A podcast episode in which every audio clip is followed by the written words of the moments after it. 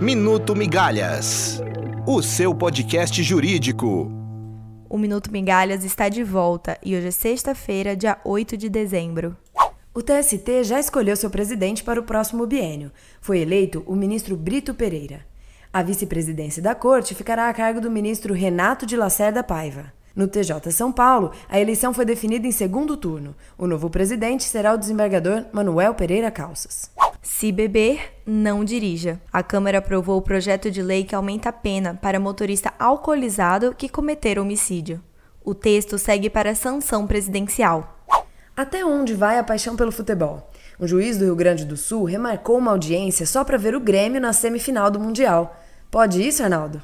O governador de Minas Gerais, Fernando Pimentel, se tornou réu por corrupção após o STJ receber denúncia do Ministério Público. A suspeita é de que ele tenha recebido propina da Odebrecht. Como os fatos são anteriores ao mandato de governador, ele continua no cargo. O STF iniciou essa semana o julgamento que discute se as assembleias legislativas podem derrubar ordens judiciais contra deputados estaduais. A discussão veio à tona depois que a Assembleia Legislativa do Rio autorizou a soltura de Jorge Pisciani e outros deputados que haviam sido presos por decisão do TRF da Segunda Região. Até o momento, cinco ministros votaram contra a possibilidade de revogação de prisão pelo Legislativo. Como não atingiu o quórum de seis votos, o julgamento foi suspenso e será retomado com a volta de Lewandowski e Barroso, que estavam ausentes na sessão de ontem.